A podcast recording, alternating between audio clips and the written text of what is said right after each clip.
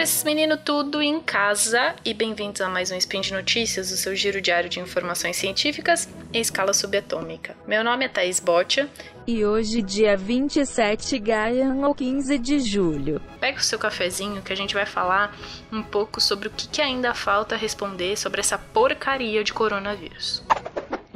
Speed Notícias.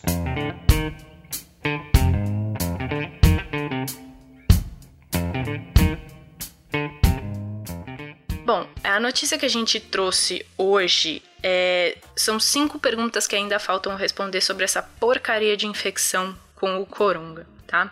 Então, se o ouvinte ainda não sabe absolutamente nada do que está acontecendo nesse momento da história do mundo, se está ouvindo um spin lá cinco anos para frente, aqui vai um resuminho.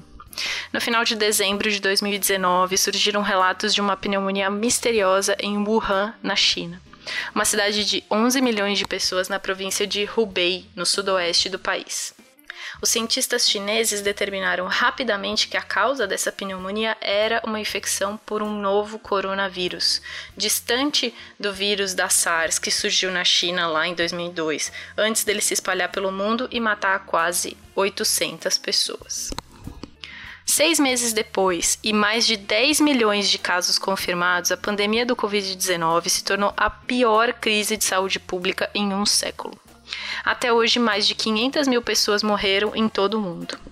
Essa situação também catalisou uma revolução na, na pesquisa, pois cientistas, médicos e outros estudiosos trabalharam a uma velocidade inacreditável para entender essa Covid-19, que é o nome da doença causada por esse coronavírus, e o vírus que está causando essa porcaria, que é o SARS-CoV-2.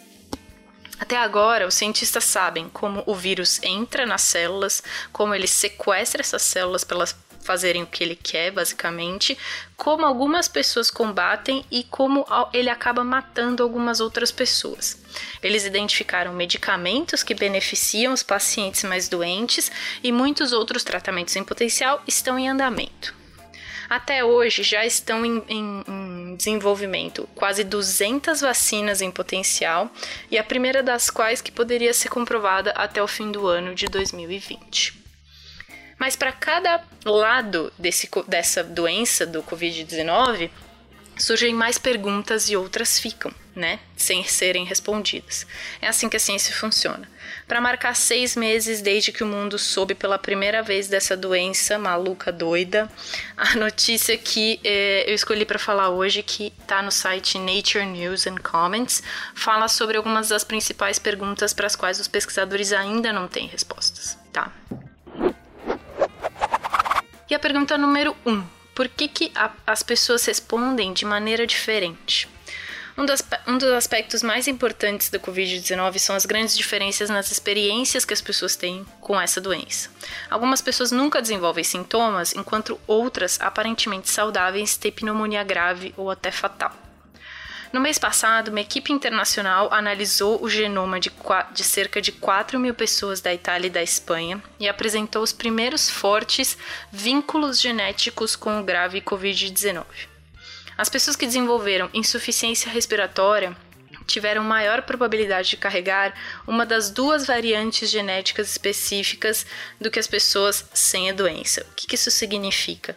Que eles pela primeira vez começaram, conseguiram achar um gene que te dá uma probabilidade maior de desenvolver um sintoma grave. Então, se você carrega uma dessas variantes desse gene, você tem uma chance maior de desenvolver sintoma. Mecanismo disso ainda não tem. Tá? Então a gente não sabe exatamente como isso funciona. É uma correlação simples, do tipo, ah, de todas as pessoas que analisou, a maior parte tem esse gene, tá?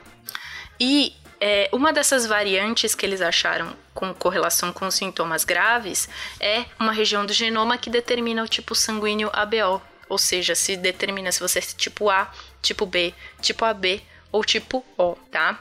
A outra está próxima de vários genes, incluindo um que codifica uma proteína que interage com o receptor que o vírus usa para entrar nas células humanas e outras duas proteínas ligadas à resposta imune, ou seja, sistema BO é, proteína que facilita a entrada do vírus na célula e é, mediadores do sistema imune estão envolvidos com isso. Ou seja, se você carrega uma cópia do gene, você tem mais chance de desenvolveu sintomas graves. Ainda não é nada de muito importante, porque a gente não sabe o mecanismo que é feito para você ter essa maior suscetibilidade, tá? Então calma, é só uma correlação, é só um estudo de correlação, tá? A pergunta número 2. Qual é a natureza da imunidade ao SARS-CoV-2 e quanto tempo ela dura? Isso é um problemão, porque o, tudo que está saindo até agora indica que é, a gente sim produz anticorpos neutralizantes contra o coronavírus, só que o problema é que esses anticorpos não duram por muito tempo depois da infecção. A gente viu uma correlação um pouco maior de pessoas com sintomas graves terem maior quantidade de anticorpo do que as pessoas assintomáticas, mas de qualquer jeito o que a gente está vendo é que a quantidade desses anticorpos cai para os dois grupos depois de pouquíssimo tempo que a infecção acaba. Isso não aconteceu para o coronavírus que causou a SARS, tá? Então isso é um pouco diferente do que a gente viu antes. O que a gente viu na SARS era que teve gente que anos depois tinha uma quantidade de anticorpos razoável, tá? E não é isso que a gente tá vendo para esse coronavírus. Só que não é pra gente se descabelar totalmente com isso, tá? Porque é um, ponto número um, a gente não sabe se essa quantidade de anticorpos que fica remanescente depois da, da infecção ter ido embora, depois do vírus ter sido combatida, ela não é realmente suficiente para te dar imunidade. A gente não sabe. Então não dá pra gente se descabelar falando: ai meu Deus, a quantidade de corpo caiu, não vou conseguir lutar e vou me infectar de novo. Você não pode dizer isso, porque a gente não sabe exatamente o que, que acontece. Pode ser que a quantidade que fique, aqueles 10, sei lá, foi de 100 para 10 a quantidade de anticorpos depois da infecção. Pode ser que esses 10 deem muito bem conta de tudo, tá? Outra coisa que a gente não pode deixar de pensar é que o sistema imune não é feito só de anticorpos.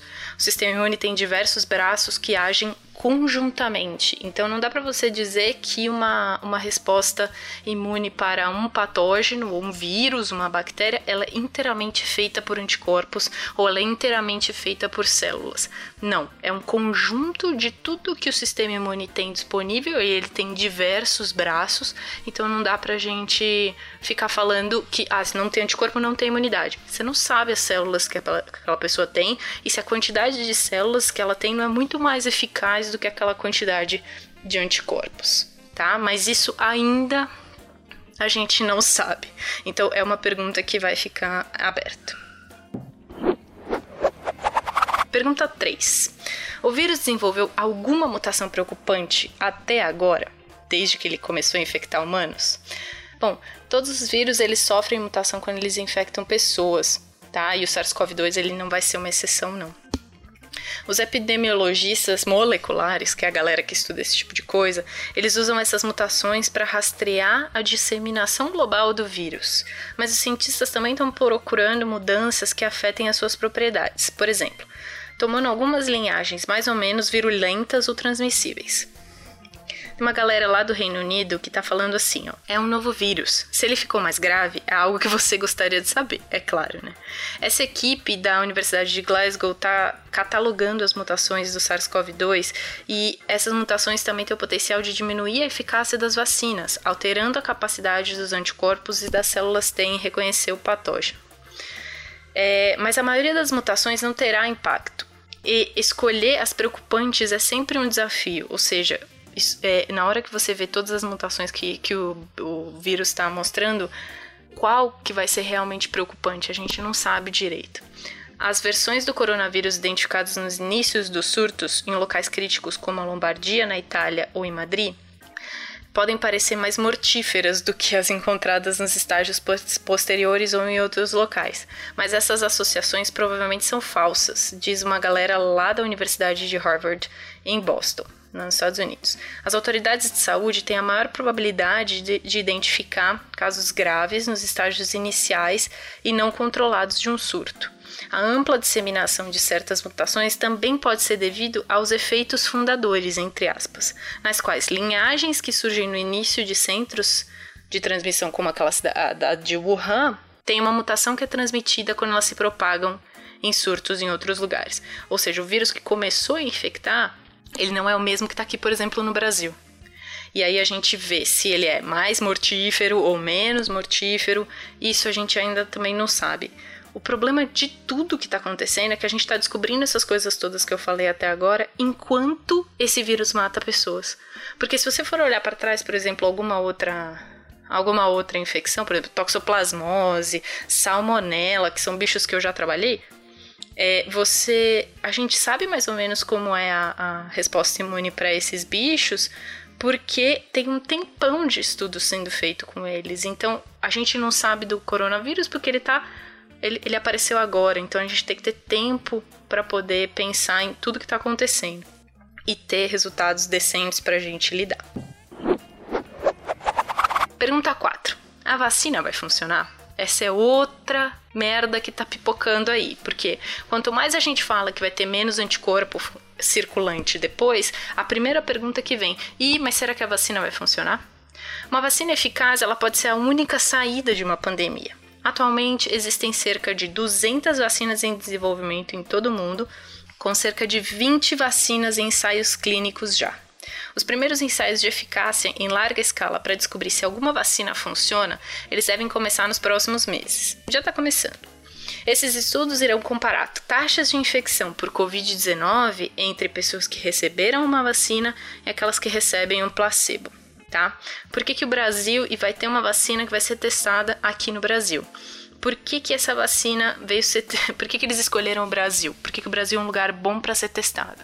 Porque o vírus está circulando, quer dizer, as pessoas não estão em lockdown, não estão em confinamento suficiente para o vírus parar de circular. Eles ainda, as pessoas ainda estão expostas pra, é, ao vírus. E se você é, imunizar, se você vacinar 100 pessoas e para 100 pessoas você der o, o placebo, dali um tempo você vai ver quem pegou, quem não pegou. Porque como o vírus está circulando, a chance dessas pessoas entrarem em contato com alguém que tem o vírus é muito maior, tá? Então é o Brasil tá no momento um local muito bom para ser é, local de teste para vacina, tá? mas já existem pistas em dados de estudos com animais e testes em humanos em estágio inicial testando a segurança dessas vacinas, porque uma das fases que a gente precisa para a vacina funcionar é testar a segurança dela, para ver se a própria vacina já não está induzindo alguma coisa ruim na pessoa. Tem um monte de fake news por aí e da galera anti-vacina que adora falar que vacina faz mal, e esse é um dos testes que acabam com as teorias de, de movimentos anti-vacina que é a vacina só chega na gente se ela foi testada e os efeitos colaterais dela são mínimos, ou seja, os efeitos é, in, os efeitos preditos por ela, ou seja, de proteger contra uma, uma infecção, são maiores, são melhores do que os efeitos colaterais. Então, só chega na gente alguma coisa que realmente não mata a gente. E essa é uma das fases que a gente faz para testar a vacina. Várias equipes é, no mundo todo elas conduziram esses testes de desafio em animais ainda, né? Essa parte toda em animal. E os animais que receberam uma vacina candidata são intencionalmente expostos ao SARS-CoV-2 para ver se a vacina pode impedir essa infecção. Já tem alguns estudos em macacos que sugerem que as vacinas podem fazer um bom trabalho na prevenção de infecções pulmonares e pneumonia, resultante do SARS-CoV-2, mas não no bloqueio de infecções em outras partes do corpo, como o nariz. Isso é um probleminha, né? Porque se o nariz, é, é, por exemplo, é, ele falou que está prevenindo a infecção no pulmão, mas não no nariz. Então alguma coisa vai ter que bloquear, a gente vai ter que arranjar alguma outra coisa que bloqueie a passagem do vírus do nariz para o pulmão, tá? Mas tem uma galera no planeta todo investindo dinheiro a dar com pau para fazer essas vacinas, então pode ficar sossegado. Mais cedo ou mais tarde ela aparece. O que é importante agora é a gente ver as políticas públicas que vão ser feitas enquanto essa vacina não vem, que eu acho que é uma das coisas mais importantes que a gente está vendo que aqui no Brasil não está sendo feito, né? A última pergunta, e ela é uma pergunta chatinha, que é qual a origem do vírus, que ainda não foi respondido direito. É, a maioria dos pesquisadores concorda que o SARS-CoV-2 provavelmente se originou em morcegos, especificamente um tipo de morcego que chama morcego ferradura. Esse grupo de morcego ferradura hospeda dois coronavírus intimamente relacionados ao SARS-CoV-2 que a gente encontra em humanos. Um deles é chamado de HAT-G3 que foi encontrado em morcegos na província de Yunnan, ok? Wuhan, essa aqui Yunnan, no sudoeste da China em 2013. O genoma desse HAT G3 é 96% idêntico ao SARS-CoV-2. A partida mais próxima é um outro coronavírus que chama RIN N02, enfim, tudo bem. É um coronavírus que é encontrado em morcegos da Malásia, que compartilha 93% da sua sequência genética com o SARS-CoV-2. Tá? Uma análise mais abrangente de mais de 1.200 coronavírus coletados de morcego na China também aponta para os morcegos ferradura em Yunnan como a provável origem do novo coronavírus, mas o estudo não exclui a possibilidade do vírus vir de morcegos ferradura em países vizinhos como Myanmar, Laos e Vietnã. A diferença de 4% entre os genomas do vírus encontrados no morcego e o SARS-CoV-2 representa décadas de evolução. Os pesquisadores dizem que isso sugere que o vírus pode ter passado por um hospedeiro intermediário antes de se espalhar para as pessoas, da mesma forma que se pensa que o vírus causador da SARS passou de morcegos, ferradura, para civetas, que é um outro bicho que eu tive que descobrir qual que é a hora que eu li a, a, a hora que eu li a reportagem, mas, gente, procura é um bichinho aí, um mamíferozinho. É, ele passou desse morcego em ferradura para civetas antes de chegar às pessoas. Alguns candidatos a esse hospedeiro animal intermediário foram apresentados no início do surto, com muita gente falando que ele tinha passado por um pangolim que parece um tatuzinho. Não o tatu bolinha, o tatu mamífero. É, para rastrear a jornada do coronavírus para as pessoas, os cientistas precisariam encontrar um animal que hospedasse uma versão com mais de 99% de semelhança com SARS-CoV-2. E é uma perspectiva meio complicada, pelo fato do vírus ter se espalhado tão amplamente entre as pessoas e que se também passou por outros animais, como gatos e cães, a gente não tem uma noção. Bom, Espero que vocês tenham é, ficado com as mesmas dúvidas que eu, que enfim, essas cinco perguntas não foram respondidas totalmente. Mas, enfim, a gente tem algumas coisas para responder, algumas evidências para responder essas perguntas. E por hoje é só. Ouça o Spin todos os dias para se atualizar a, sobre a quantas anda a pesquisa com o coronavírus. Lembre-se de lavar as mãos e ficar em casa se for possível. Deixe no post o seu comentário, elogio, crítica e xingamento esporádico.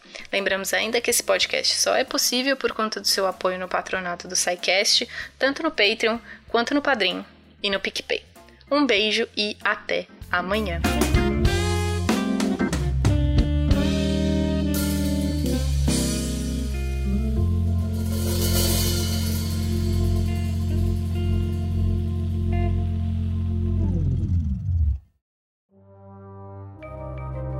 Este programa foi produzido por Mentes Deviantes. deviante.com.br.